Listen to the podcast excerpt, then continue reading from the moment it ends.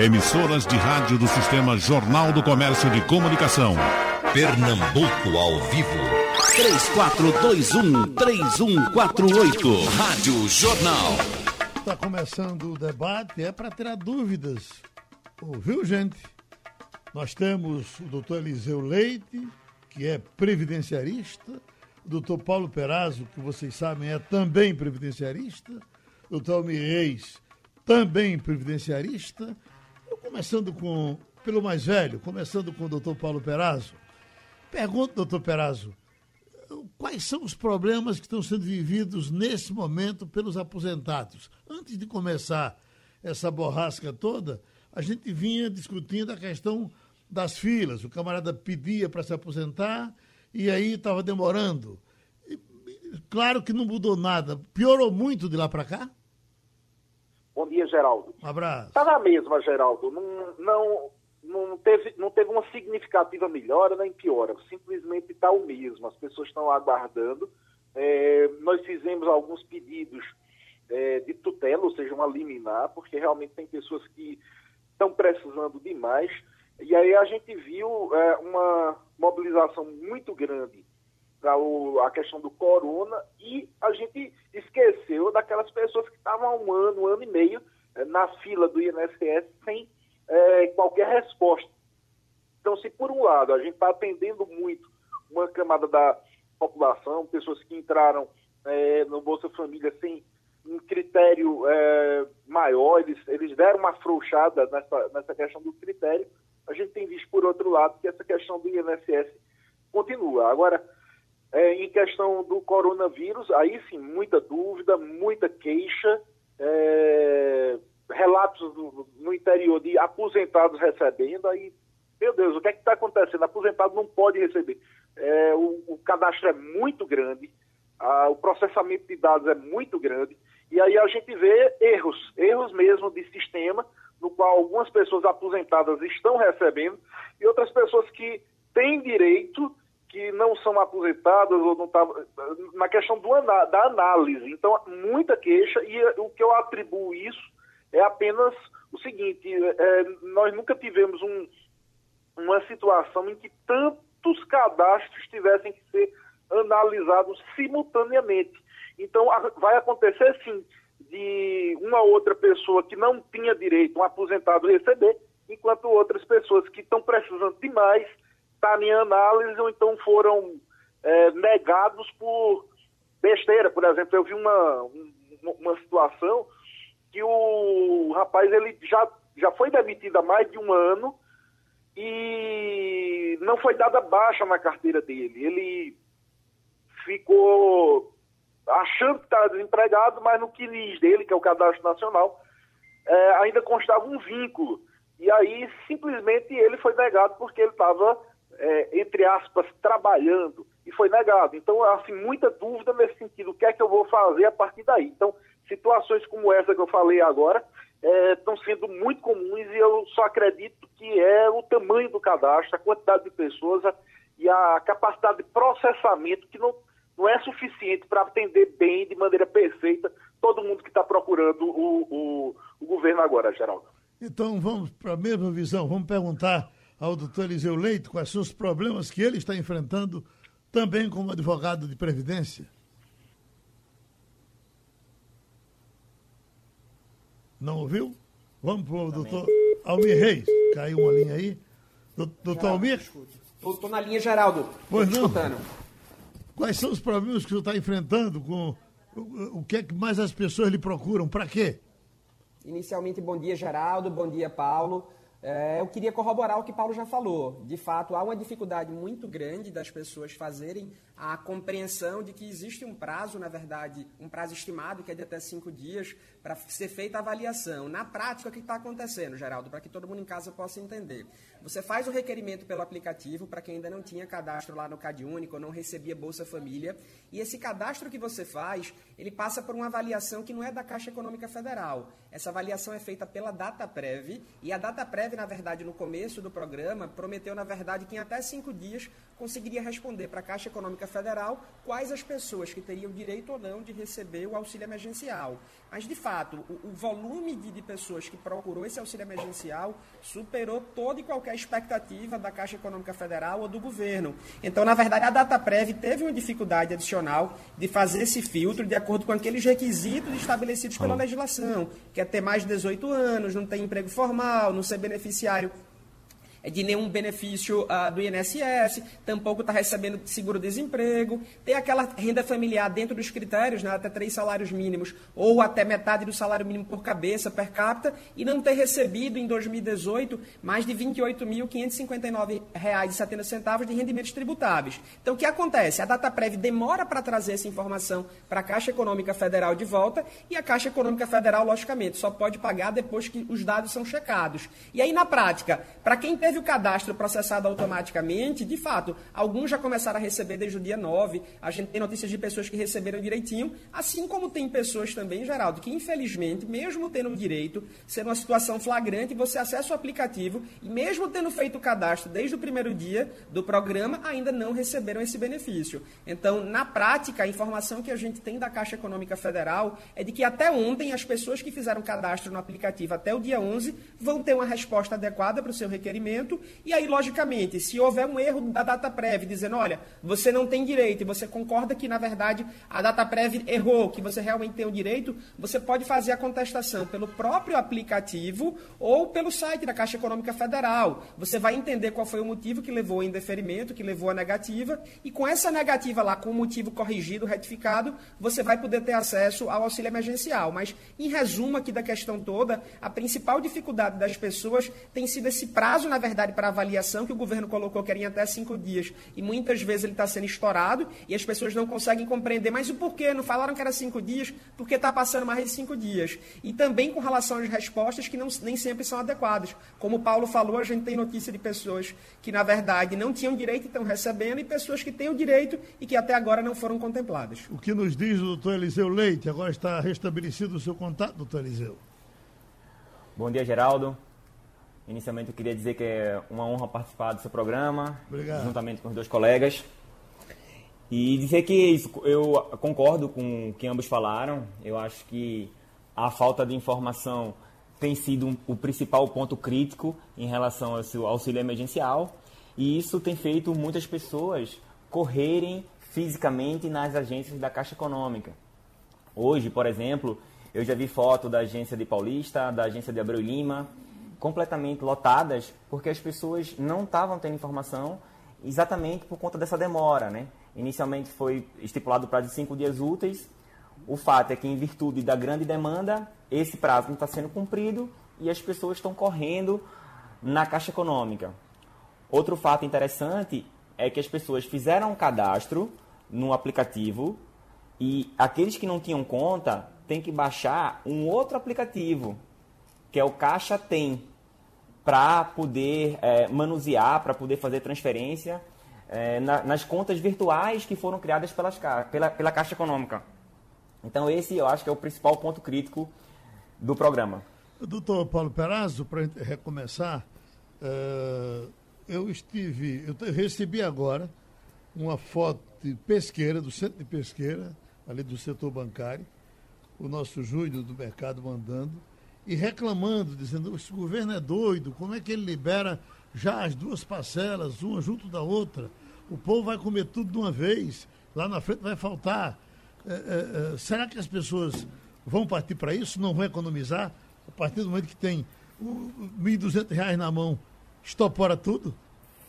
Olha, Geraldo, eu acho que não, até porque é o seguinte, um, que eu tenho ouvido falar muito é que 600 reais não dá para nada. Então, assim, você receber 600 ou 1.200, eu acho que muita gente vai preferir, é, preferir realmente pegar mais dinheiro. Porque é, a gente imagina 600 reais, para uma pessoa que ganha até um salário mínimo, é muito dinheiro. Agora, muita gente, muita gente ganha mais de um salário mínimo, sabe? Faz 1.500, 1.800 reais por mês. Eu tenho conversado com muita gente, os autônomos, que eles ganham, um motorista de Uber ganha em torno aí de 2.500, 3 mil reais por mês. Então você tem que ver que para muita gente 600 reais está sendo insuficiente para pagar a, a, a, as contas de um mês. Ou seja, não, não vejo essa, essa versão é, de que dinheiro a mais vai trazer pra, problema. O que vai trazer problema é não receber. Como muita gente está com problema de, de cadastro. Eu tenho visto, por exemplo, um, um problema muito comum, e eu faço um alerta muito grande, é o que vai explodir depois, daqui a algum tempo, é, processos por estelionato, por é, é, é informações falsas. Por quê? O que eu tenho visto, por exemplo, olha, é, vive um homem, uma mulher e dois filhos em casa. Então já me chegou relatos no sentido de que é, diz assim que o marido foi morava com a mãe, voltou para a casa da mãe, e aí eu fico com os seis, as duas parcelas de 600, a mulher fica com a, as duas parcelas de 600, e o marido é, diz que foi para a casa da mãe, voltou para a casa da mãe e ainda recebe mais uma parcela de 600, ou seja, R$ 1.800. Então, assim, eu queria fazer um alerta é, a todos, que é o seguinte, primeiro existe cadastro, muita gente está tendo dificuldade de receber justamente por causa disso, é, botou o CPF da filha, o marido botou o CPF da filha, e a mãe botou o CPF da filha também, todos dois no intuito de receber ah, duas cotas, eles já não estão juntos aí, causou um problema, por quê? Porque os dois queriam receber a, as duas cotas e ficou aquela briga. Então vão ter que fazer um entendimento, e esse entendimento vai ser no sentido de cada um é, botar um, um, CPF, alguma coisa assim nesse sentido. E outra coisa é que ninguém queira tirar vantagem dessa situação, porque tem dinheiro que custa muito caro. É, esse tipo de enrolada, como eu falei, só ah, bota o endereço da tua mãe, faz de conta que tu voltou para lá para a gente receber mais uma parcela. Eu recebo duas e tu volta para lá, recebe uma, é R$ 1.800. Isso pode ser bom agora, no futuro vai ser checado, no futuro isso vai ser auditado, no futuro isso pode lhe causar um problema muito grande, inclusive de ordem criminal. Então, é, ninguém queira tirar essa situação, porque pode passar agora, mas tem dinheiro que custa muito caro lá na frente, Geraldo. Doutor Reis, o que mais aparece aqui é gente com dúvida com relação ao CPF. Por exemplo, um aqui que diz que é, o, o, documento anterior tem um nome, uh, os, perdeu o CPF e tem que tirar outro CPF, a, RG tem, tem um nome que não coincide com o nome atual. Eu não sei como foi que ele conseguiu trocar esse nome quando essa, quando essa bronca dá no CPF, o que, é que, o que é que se faz para resolver? Geraldo, olha o tamanho da bronca. Ah, muita gente nunca ligou muito para a CPF, sobretudo as pessoas que nunca tiveram acesso à conta bancária, nunca precisaram do CPF ali para praticamente nada, porque não tinha crédito na praça, não tinha conta bancária e, logicamente, nunca deu muita atenção, achou que era algo ali superficial, se um dia eu precisar eu corro atrás. Mas jamais achou que ia precisar justamente no momento de pandemia e com a Receita Federal sem funcionamento físico, só em caráter excepcional. Então, o que é que tá, tem acontecido? Via de regra, o problema com o CPF, pelo menos na maioria dos casos, envolve, na verdade, alguma pendência com a justiça eleitoral. Então, vamos imaginar que a pessoa, na verdade, não votou, não justificou, está com o título cancelado. Como o voto no Brasil é obrigatório, isso gera algumas repercussões também no CPF dele. Então, o CPF dele, na verdade, passa a apresentar pendência e um dos requisitos para receber o auxílio emergencial é estar tá com o CPF redondinho, estar tá com o CPF regular. Até saiu uma decisão judicial recentemente, lá do Tribunal Regional Federal da Primeira Região, dizendo que isso não era para atrapalhar o recebimento do benefício. Mas o Superior Tribunal de Justiça, ele retornou com essa obrigação, então, por hora, quem está com CPF irregular não recebe. Tem que regularizar o CPF. Como é que a gente faz para ajeitar o CPF? Se a tua pendência era com a Justiça Eleitoral, houve um consenso de que haveria um corre-corre muito grande para os cartórios eleitorais. Isso, na verdade, estimularia o, o, o contato social e um risco maior de contágio do, do, do, do Covid-19. Então, se o problema era com a justiça eleitoral, houve a regularização aí automática de cerca de 12 milhões de CPFs. Mas se o problema é diverso da questão da Justiça Eleitoral, você tem que, na verdade, entrar no site da Receita Federal identificar qual o motivo da, da, da pendência com o CPF e tenta resolver no primeiro momento pelo site. Se não for possível resolver pelo site, existe uma outra solução, que é, na verdade, um chat online da própria Receita Federal, onde você vai bater um papo com quem está do outro lado, com o servidor da Receita, e vai tentar resolver. Se não for possível, você manda um e-mail, que também foi disponibilizado pela Receita Federal, e por e-mail eles vão tentar regularizar. E aí, em último caso, se você não conseguir resolver pelo site, se você não conseguir resolver pelo chat, ou se você não conseguir resolver pelo e-mail, aí realmente só fisicamente para fazer uh, essa correção e esse ajuste. Então, é bom lembrar que o Instituto JCPM, Geraldo, ele está inclusive com um programa muito bom, muito interessante, no sentido de ajudar essas pessoas que estão com dificuldade, uh, tanto com, no tocante CPF, tanto no tocante a cadastro, no programa do, do auxílio emergencial. Então, por hora, entra no site da Receita, mas tendo alguma dúvida, tendo alguma pendência, você pode mandar e-mail e, em último caso, comparecer fisicamente para tentar solucionar essa pendência. Bom, doutor Iseu Leite Fred está em Rio Doce lhe perguntando o seguinte: cadastrei-me faz 12 dias, estou desempregado há um ano.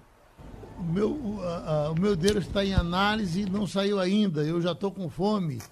E isso fica em análise? Tem tempo para essa análise terminar, doutor?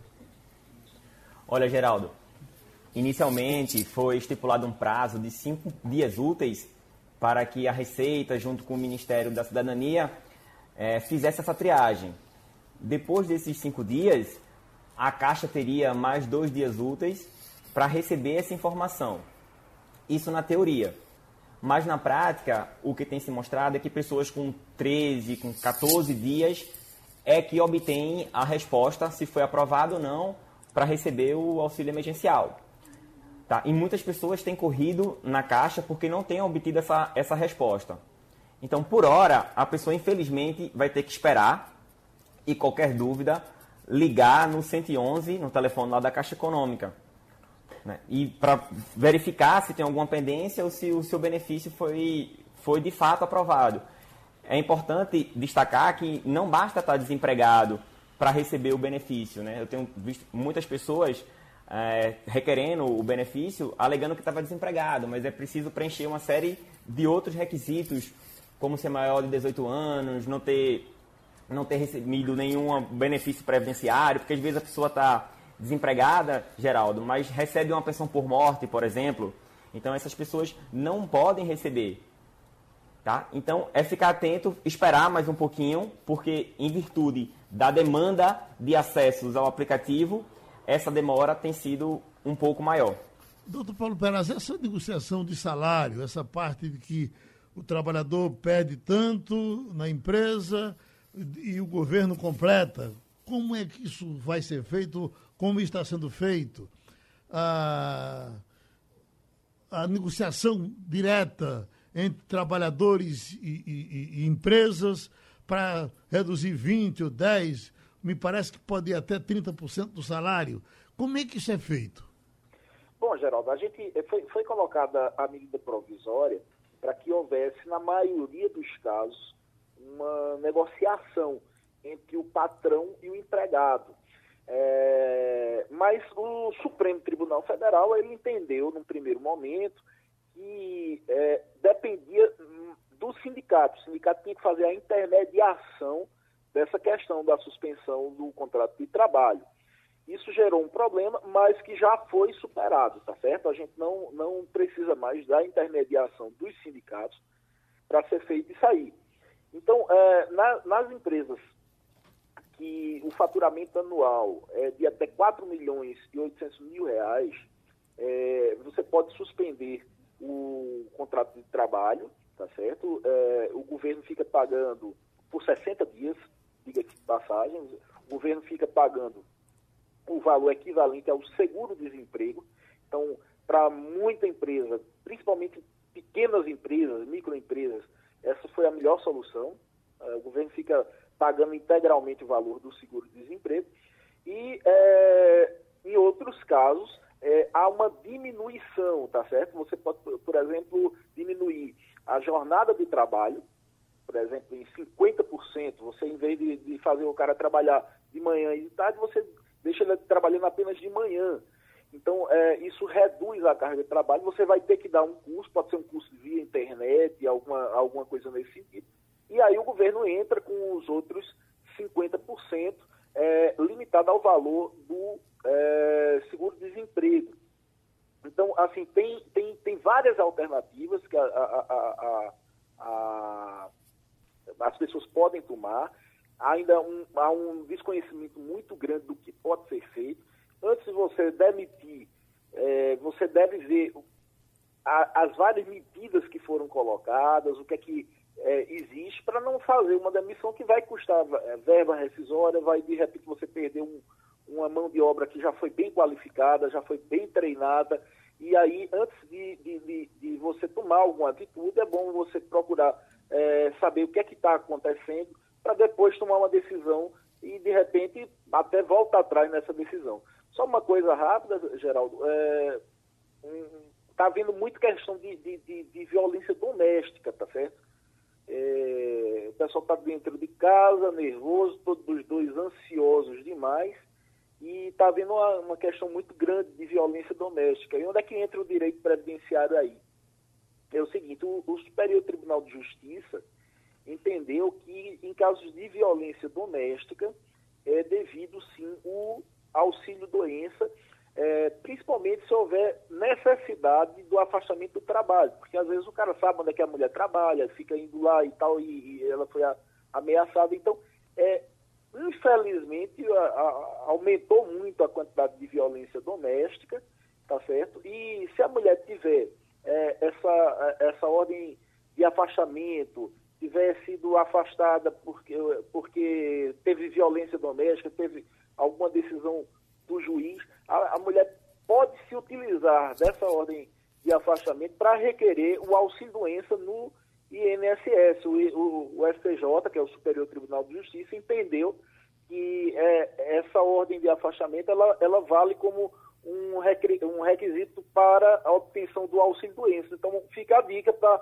muita gente que está sofrendo, infelizmente, esse problema de, de violência doméstica, mas que, por outro lado, é, pode requerer o auxílio-doença, mais uma alternativa, é, tendo em vista que houve esse aumento da, da, da violência doméstica, geral. Doutor Reis, em cima dessa relação trabalho, trabalhador, empresário, vamos partir de um princípio assim, vamos dizer que eu ganhe 3 mil reais, a minha empresa me chama e diz, olha, eu só vou poder pagar 1.500, eu pago a metade.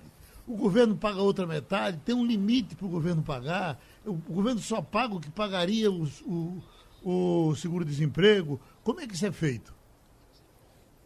Vamos lá, Geraldo. Vamos tentar historiar um pouquinho o que, é que o governo tem tentado fazer para combater aí a pandemia em termos econômicos. Já foi anunciado pelo governo até a semana passada mais de um trilhão aí de incentivos para a economia de uma forma geral. Então a gente tem mais de 200, 200 bilhões para ajudar pessoas em situação de vulnerabilidade, tem mais de 130 bilhões para ajuda, auxílio a estados e municípios, tem mais de 20 bilhões para o combate à pandemia e tem mais de 500 bilhões em medidas de fluxo de caixa e apoio à manutenção de emprego pelas empresas. Dentro dessa, dessa, dessa ajuda, que dá mais de 500 eh, bilhões de reais, está a tua pergunta. Então, segundo a MP, o que está valendo e que vale pelo menos durante quatro meses depois que ela é editada, você tem a possibilidade de reduzir a jornada de trabalho entre 25% e 70%. Então, vamos imaginar que há um acordo, uma pessoa ganha ali 3 mil reais e ela faz um acordo de reduzir 25% da jornada de trabalho dela com o patrão. Então, como ela vai ter uma, uma jornada minorada, logicamente o patrão vai pagar um valor menor a título de remuneração para ela. E para ela não ficar vulnerável na sua plenitude, do que ela perder, do que ela deixar de receber da empresa, o governo vai fazer uma complementação. Então, o governo vai calcular: olha, se essa pessoa tivesse em gozo de seguro-desemprego, ela estaria recebendo X.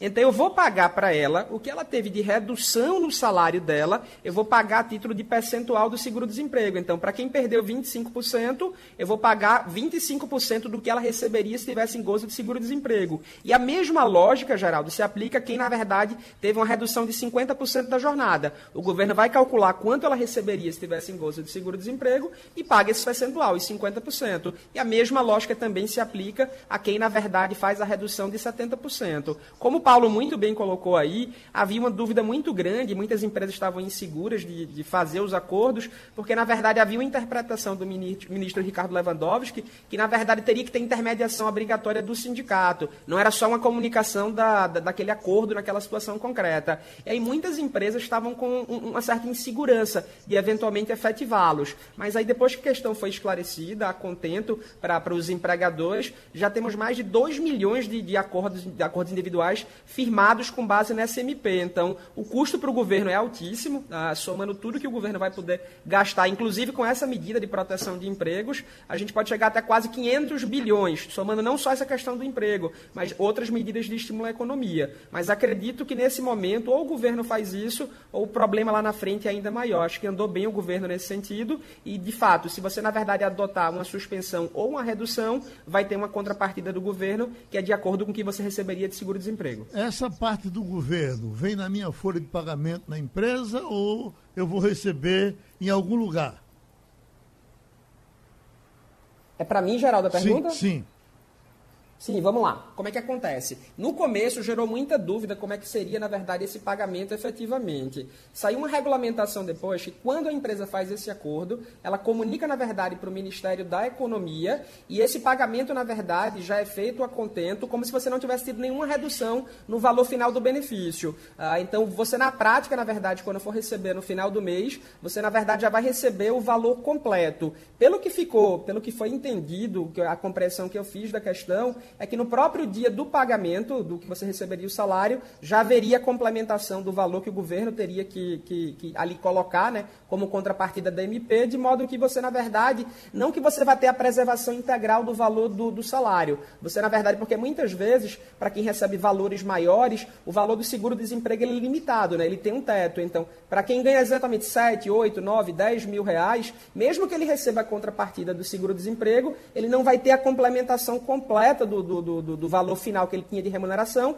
por conta do teto do seguro-desemprego. Mas pela compreensão que eu fiz, no dia do pagamento dele, o governo vai fazer essa complementação e ele já recebe o valor com, completo, não, mas de acordo com os ditames da medida provisória. Muita dúvida, muita gente, trazendo agora o doutor Eliseu Leite em cima desse detalhe aqui. Uma moça nos procura, ela tem um irmão deficiente mental, ela o inscreveu para receber os 600 reais entra no computador, não é isso? Ah, na primeira folha vem dizendo que está liberado o dinheiro e depois o computador não gira, não roda para ela uh, seguir e, e, e, e, concretizar a ordem de recebimento. Esse deve ser um problema de muita gente, não é, doutor Eliseu? Perfeitamente, Geraldo. O que é que deve estar acontecendo no caso dela? Ela fez o cadastro no, no aplicativo ou no site do auxílio emergencial. Esse dinheiro já aparece lá que foi liberado. E o que, é que ela tem que fazer agora? Isso tem acontecido muito. Ela tem que baixar o aplicativo Caixa Tem, preencher os dados dela nesse segundo aplicativo.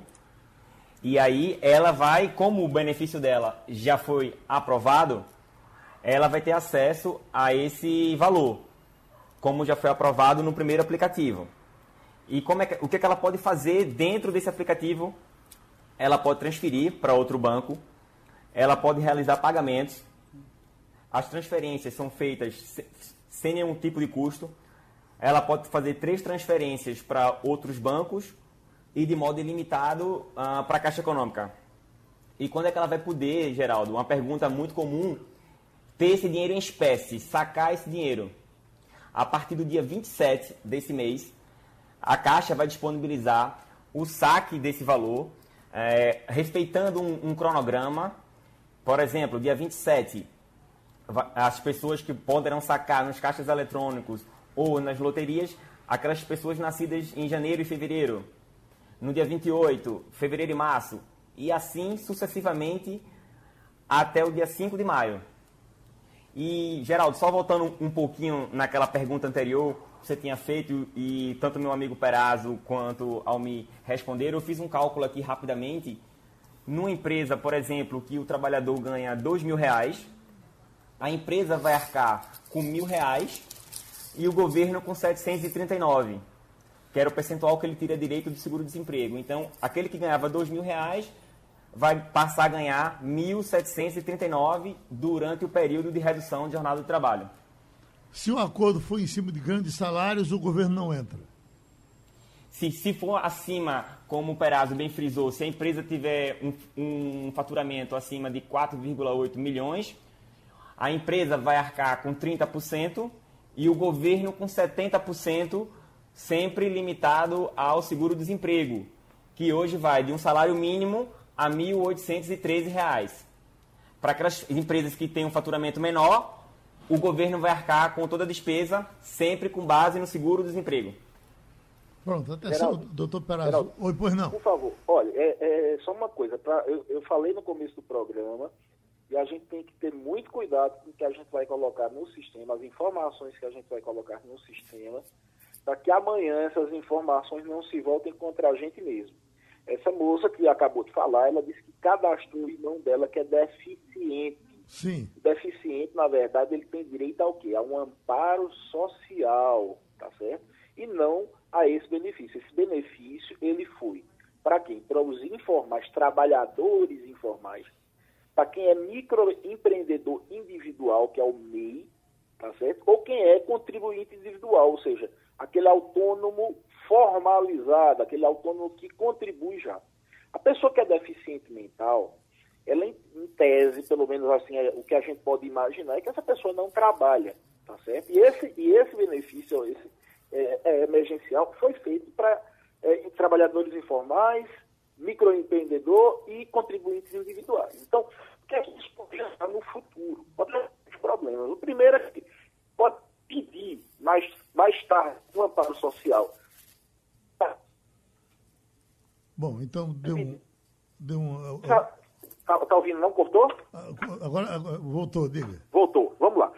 O que é que isso pode ocasionar?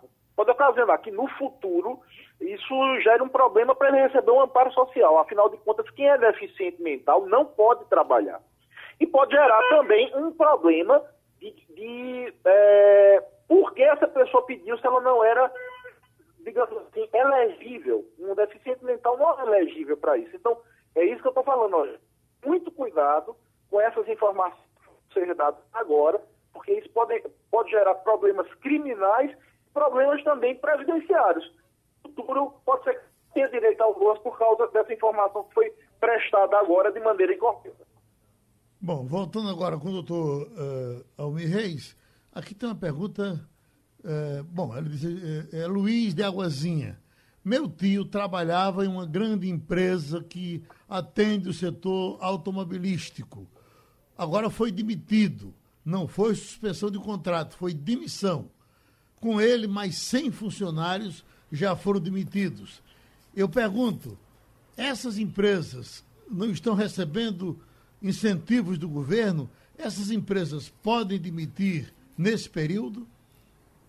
Geraldo, a concretização da demissão é possível mesmo durante esse período de crise, de pandemia. Porém, o que o governo tem feito, como eu já citei anteriormente, é feito inúmeros estímulos para evitar que esses empregos sejam afastados, que esses vínculos de emprego sejam rescindidos. Então, a gente tem aí, a depender só de programas de incentivo à manutenção do emprego, mais de 500 bilhões de reais. Então, as grandes empresas automotivas, que a maioria delas, na verdade, tem alguma vinculação com o sindicato dos metalúrgicos, metalúrgicos, né, com relação aos trabalhadores dela, já firmaram acordos, convenções coletivas, no sentido de não só, na verdade, manter o emprego durante o período de pandemia, mas como esticar essa preservação do emprego até o final do ano. Então, logicamente, apesar da empresa ter a liberdade de demitir mesmo em período de pandemia, ela tem inúmeros incentivos para não fazê-lo, para não concretizá-lo. Então, como a gente já citou aqui durante o debate, tem a possibilidade de reduzir a jornada de trabalho, tem a possibilidade de suspender o contrato de trabalho durante algum período, inclusive sem ônus para ela, se o faturamento for até de 4 milhões e 800 mil. Então, assim, é estranho que a empresa, num momento como esse, mesmo com toda a proteção governamental que está sendo colocada, que ela, na verdade, mande para casa aí mais de 100 trabalhadores. Claro que os trabalhadores vão receber o seguro-desemprego, mas, como eu disse anteriormente, nem sempre o seguro-desemprego corresponde ao que essa pessoa tinha ali de rendimento. Então, é duro, eu sei que é difícil para a empresa, porque ao mesmo tempo que ela não está faturando, ela não consegue manter aquele mesmo número de funcionários funcionários, mas é interessante destacar que esses incentivos governamentais eles são bem interessantes, Geraldo. Então, cerca de 4% do PIB aproximadamente está sendo direcionado para incentivar a população vulnerável, para ajudar estados e municípios, para proteger emprego, de modo que essa decisão da empresa, na minha visão, ela é precipitada, mas logicamente a gente não conhece a realidade de cada empregador. Eu tentando no lugar do empregador, sem dúvida alguma me socorreria dessas medidas de incentivo ao emprego. Quer entrar nesse assunto também, doutor Perazzo? É, a única coisa que eu tenho a dizer mais sobre esse assunto é que há, tem uma contrapartida dos empregadores no seguinte sentido: se você, por exemplo, suspender um contrato de trabalho por dois meses, 60 dias, e aí o governo vem e arca com o valor do segundo desemprego dessa pessoa, é, você tem sim uma obrigação, que é de é, dar estabilidade por dois meses a esse, a esse empregado.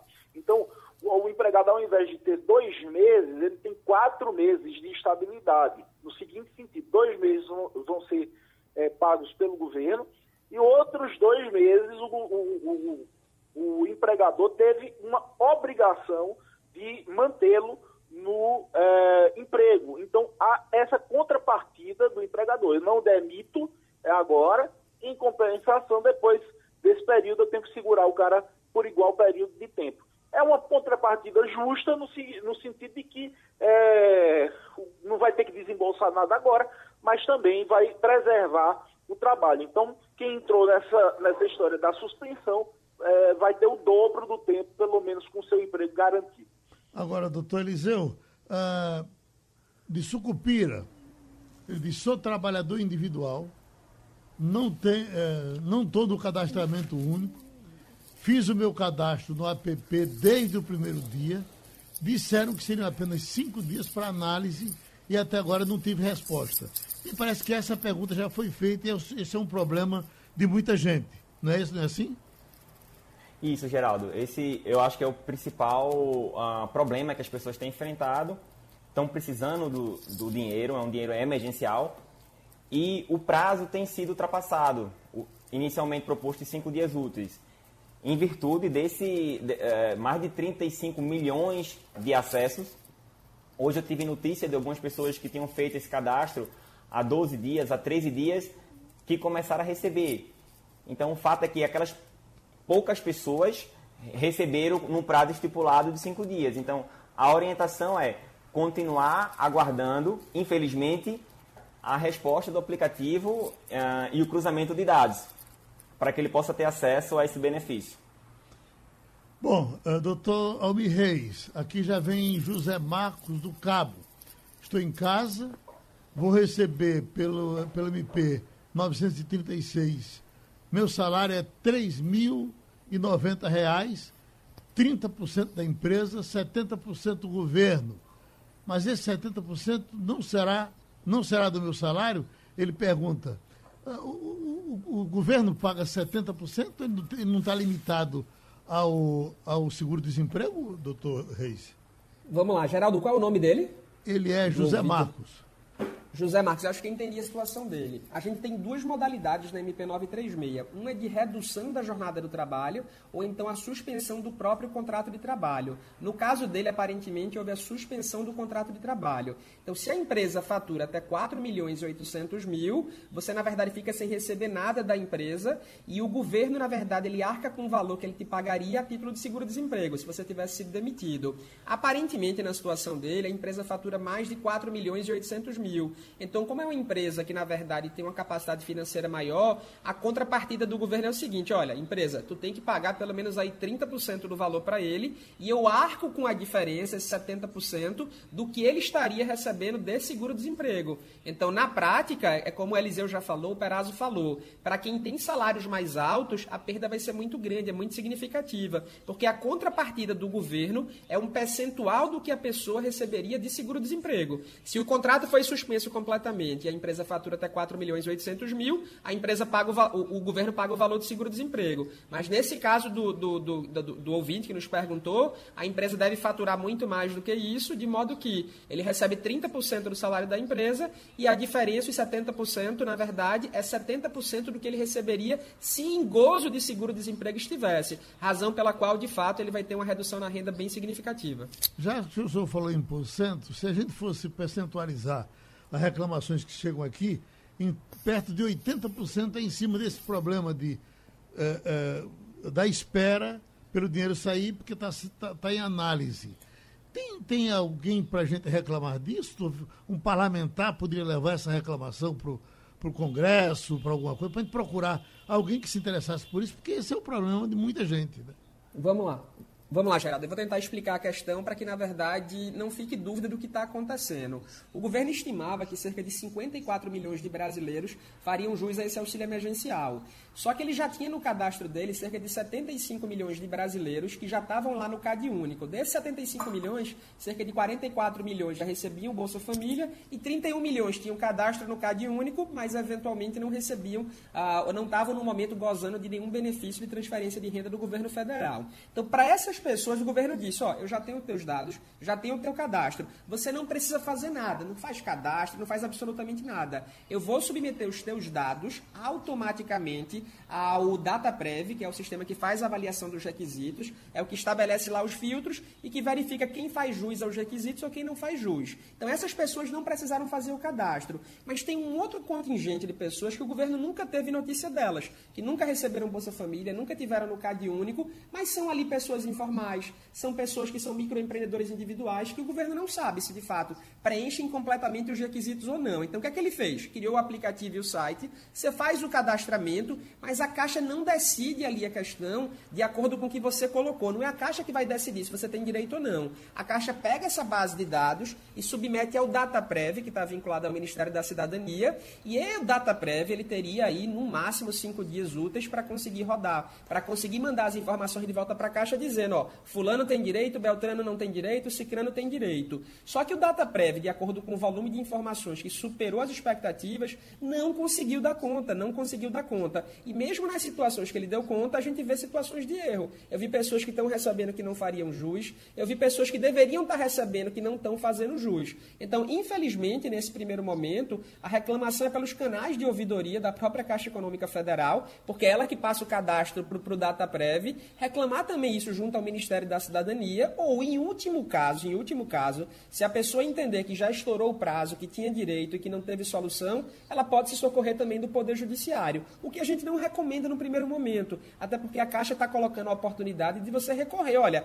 eu neguei, mas você acha que tem direito, você recorre aqui no aplicativo, eu mando de volta os dados para o DataPrev, ele faz uma reavaliação da questão. Então, logicamente, se tiver uma pressão parlamentar em cima disso, logicamente vão colocar mais pessoas para trabalhar em cima disso na DataPrev e a gente acredita que pode ter uma resposta mais ágil. Doutor Paulo Perazzo, gente perguntando aqui sobre esse assunto, me parece que é muito mais para o debate de amanhã, mas esse desconto, esse parcelamento que vai haver no, no INSS e no FGTS das empresas, isso já está valendo? Como é que as, que as empresas podem partir para isso?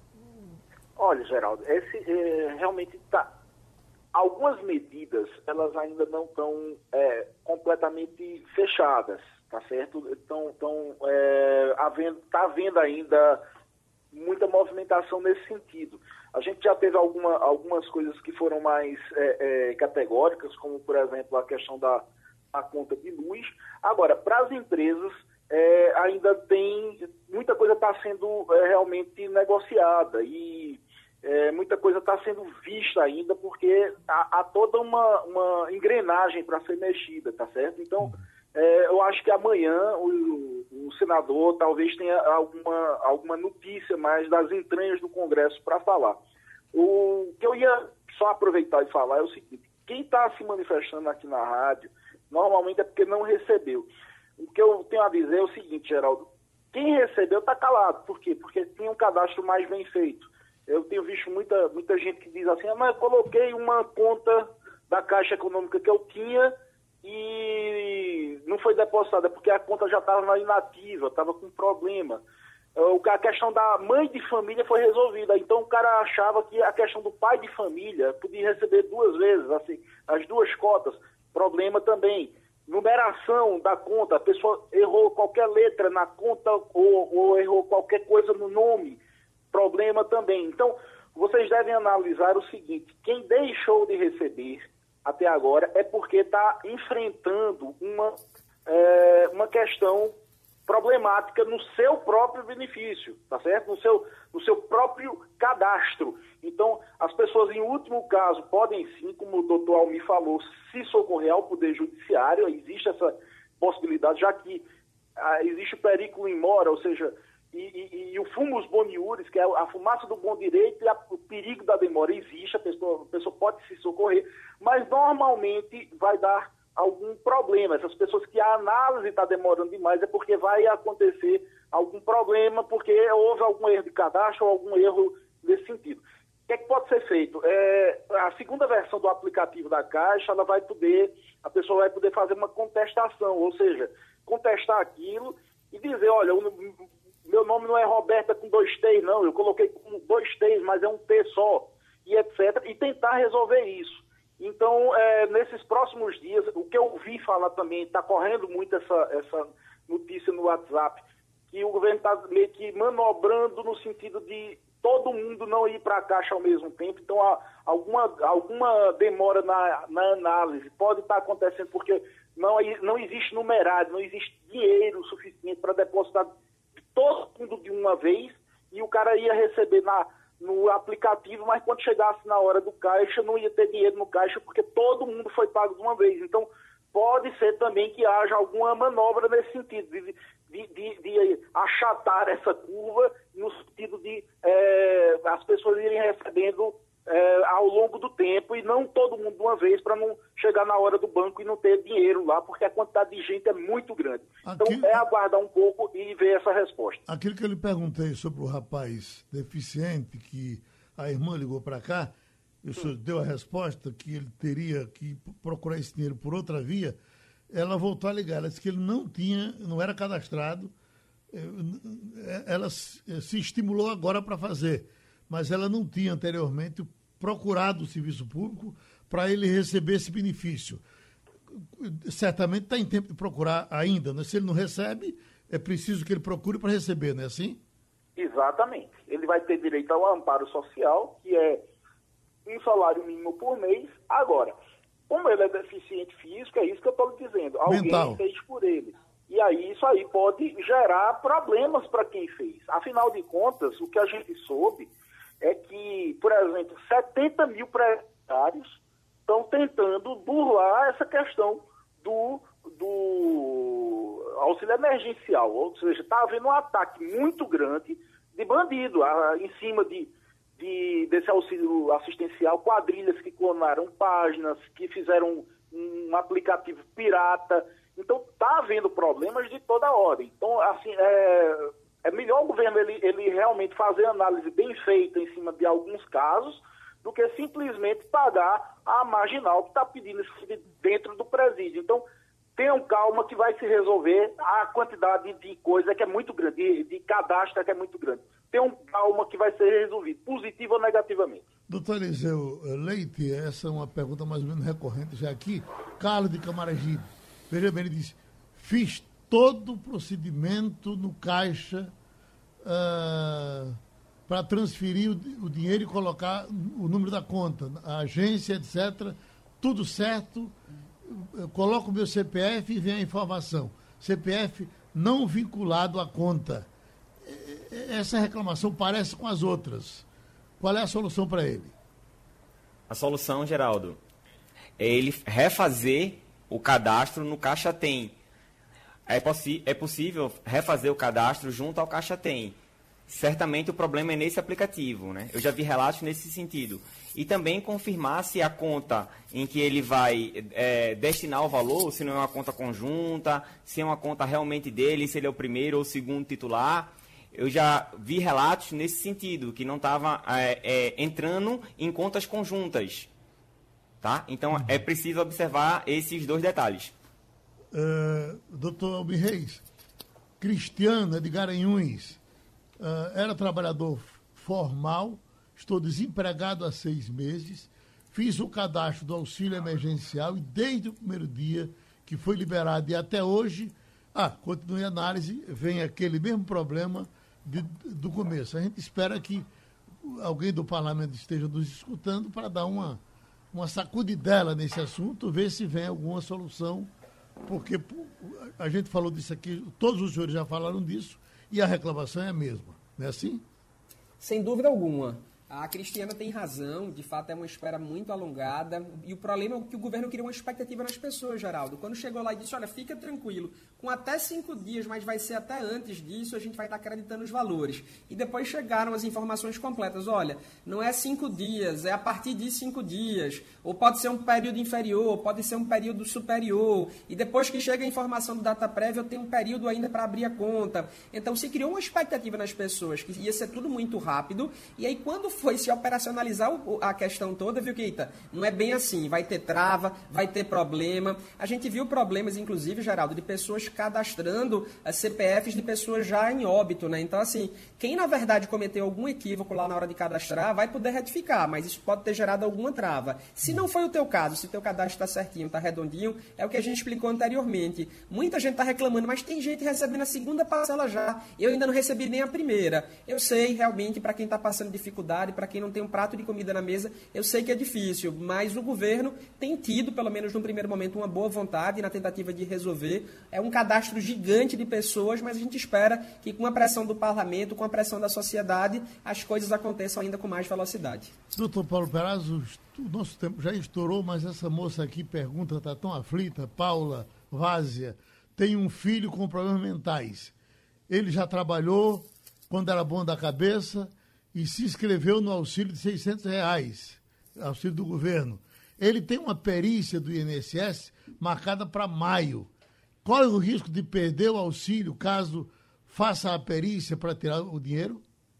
Olha, depende do caso. Por exemplo, se ele já tiver uma, uma questão muito forte no sentido de que ele é deficiente, isso pode atrapalhar a vida dele, sim, tá certo? Ou de quem fez o cadastro. Imagina uma pessoa que é um deficiente que está tá completamente tá em coma ou está é, totalmente é, sem, sem tomar suas próprias decisões, essa pessoa pedir agora vai se tratar de, um, é, de, de, uma, de uma fraude, tá certo? Por quê? Porque é uma pessoa que não tem trabalho, ele próprio provou nos autos do, do requerimento dele que ele já está trabalhar sem trabalhar um ano, porque está num grau muito grande de, de, de esquizofrenia, de algum problema, e agora vem pedir isso aí. Então, é, para algumas pessoas, é isso que eu estou falando, tem que se analisar o caso, porque ele faz essa declaração agora que é trabalhador, e isso aí vai ser confrontado com a informação que ele mesmo prestou, que ele não tinha condições de trabalhar, que ele não era informal, porque ele já estava parado há muito tempo. Então,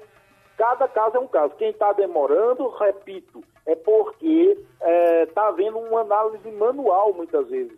É, quem estava com tudo redondo, o sistema aprovou. Esses casos estão é, dando problema e as pessoas não estão sendo pagas, é a rebarba, é o problema que aconteceu e às vezes há que é um, um, uma, uma coisa manual, tá certo? Algum servidor da Caixa tem que analisar manualmente para poder ver se resolve. Então, sai daquela questão do supercomputador e vai para análise manual, que isso aí sempre demora. E muito cuidado, gente, para não tentar dar uma desperta e cadastrar todo mundo, porque eu repito, amanhã vai dar problema. Viu? É, é, é a dica que eu dou. Não queiram dar uma de muito esperto, principalmente é, é, essa questão de dizer que separou e foi, voltou para morar na casa da mãe para poder receber três parcelas. A mulher recebe dois e o cara recebe um. Isso eu tenho visto que vai ser um grande problema é, no futuro, inclusive de ordem criminal. Não muito, queiram dar essa desperta. Muito obrigado aos advogados Eliseu Leite, Paulo Perazzo, Almir Reis. Fizemos o possível. Muito obrigado. Sugestão ou comentário sobre o programa que você acaba de ouvir, envie para o e-mail ouvinte@radiojornal.com.br ou para o endereço Rua do Lima 250, Santo Amaro, Recife, Pernambuco.